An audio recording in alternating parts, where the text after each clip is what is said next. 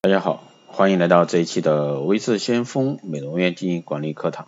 那今天呢，给大家一起来说一下团购啊，美容院团购该怎么做？那团购顾客呢，很多是没有质量，都是为了占便宜。确实啊，大部分选择团购消费呢，就是因为便宜。原价一千的美容护理呢，团购才一百多一点，肯定愿意去试一试，这是普遍的顾客心理。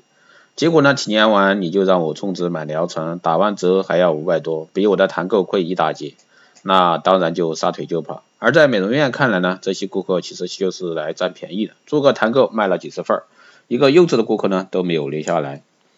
第二个方面是团购挂上去也没什么销量，因为现在店铺呢越来越多，自然也越来越多的美容院呢抱着试试看的心态啊去尝试团购。服务没有特色，产品也没有优势，自然也就没有太多销量。销量一少呢，就更少顾客查看购买，最终呢会变成一个无人问津。第三个方面呢，还影响老顾老顾客啊满意度。团购价格呢本来就低，老顾客知道呢自己就不满意。我充了五千块啊才拿到六折的优惠，凭什么你一次新店啊一次到店就拿两折甚至一折的优惠？另外呢，一个店铺的服务能力毕竟是有限的。服了太多的团购用户呢，老顾客就可能出现约不上啊，服务质量下降的情况。所以呢，不少美容院为了不影响老顾客，直接选择放弃团购。那再深挖下去呢，为什么美容院做团购会出现顾客没有质量、挂上没有销量等失败这些情况呢？其实呢，主要有两个方面的原因。第一个呢是预付费的消费消费模式，美容院基本都是预付费模式，让顾客充值成为会员。原本两百块一次的护理，只要你充值五千块，成为黄金会员就可以打五折，只要一百块。而团购一上来呢，就直接四十块就可以体验。那这个你让那些老顾客怎么办？于是呢，美容院就想到了一个变通的手段，限一次消费，限每个用户只能享受一次这样的低价。那老顾客就问呢，这是新顾客专享的，那只有一次，以后他们不充会员还得两百块一次，你的才一百多块，嗯，一次便宜。那现在呢，把老顾客勉强搞定，那新顾客怎么办呢？美容院团购的目的呢，是让顾客体验完后成交，成为优质的会员，留在店铺呢继续消费。但新顾客呢，只有这一次体验机会，那美容院怎么办呢？想尽办法啊，在这次服务中让顾客成交，不管是强行推销也好，多人围攻也好，一定要让顾客充个卡，这也是很多啊美容团购有差评的重要原因。那第二个方面是忽视差评的严重性。那很多美容院呢，甚至不知道为什么团购刚开始还有人来，没几天就一个都没有。原因就在于啊差评。多数美容院并不了解互联网的特性，不知道评价在网络上的重要性。你们呢再怎么强行推销，也不会有太严重的后果。那最多呢你不买，还跟几个朋友抱怨，却不知道团购的差评呢几乎可以被所有人看到。两三个强行推销的差评，就可能直接断送这团购这条路。所以呢，差评太多的店铺几乎是没有可能啊再利用团购这种营销方式。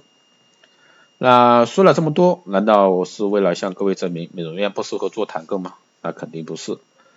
那其实呢，团购这一块其实是很好的。那不是说团购没有效果啊，而是各位啊不知道怎么去玩。那美容院要怎么样才能玩好团购呢？下面给大家介绍啊玩转团购的几条准则。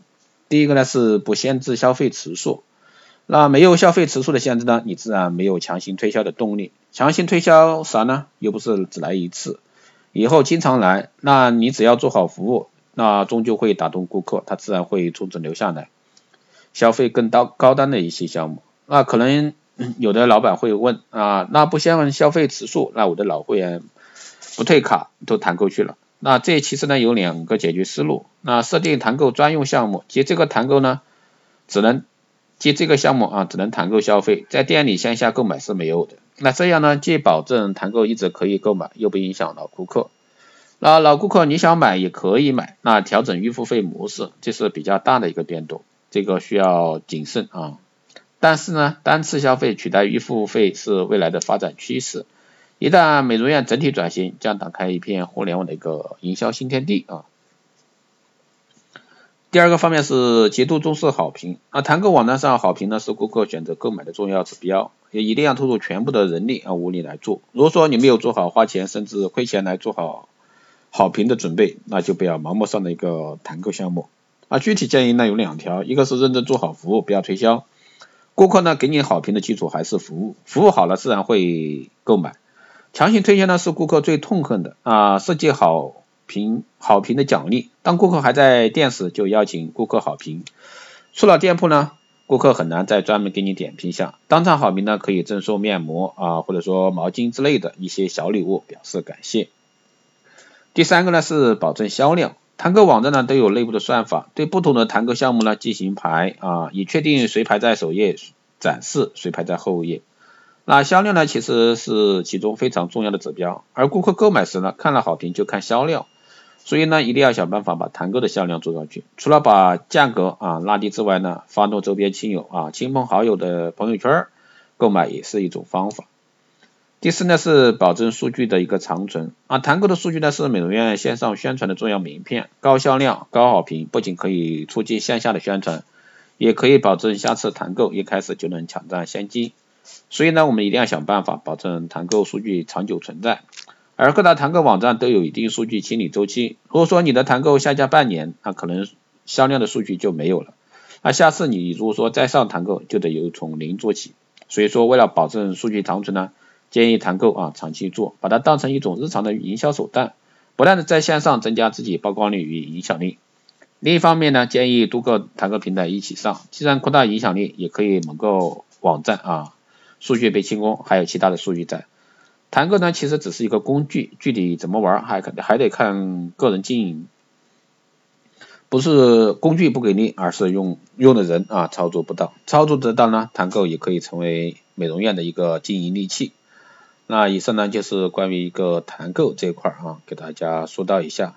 好的，今天这一期节目就是这样，谢谢谢谢大家收听。如果说你有任何好的建议和问题，欢迎在后台私信留言，也可以加微智先锋老师的微信二八二四七八六七幺三二八二四七八六七幺三，备注电台听众，可以快速通过。更多内容欢迎关注新浪微博微智先锋，获取更多资讯。如果说你对我们的光电医美课程感兴趣的，欢迎在后台私信报名。好的，这一期节目就这样，我们下期再。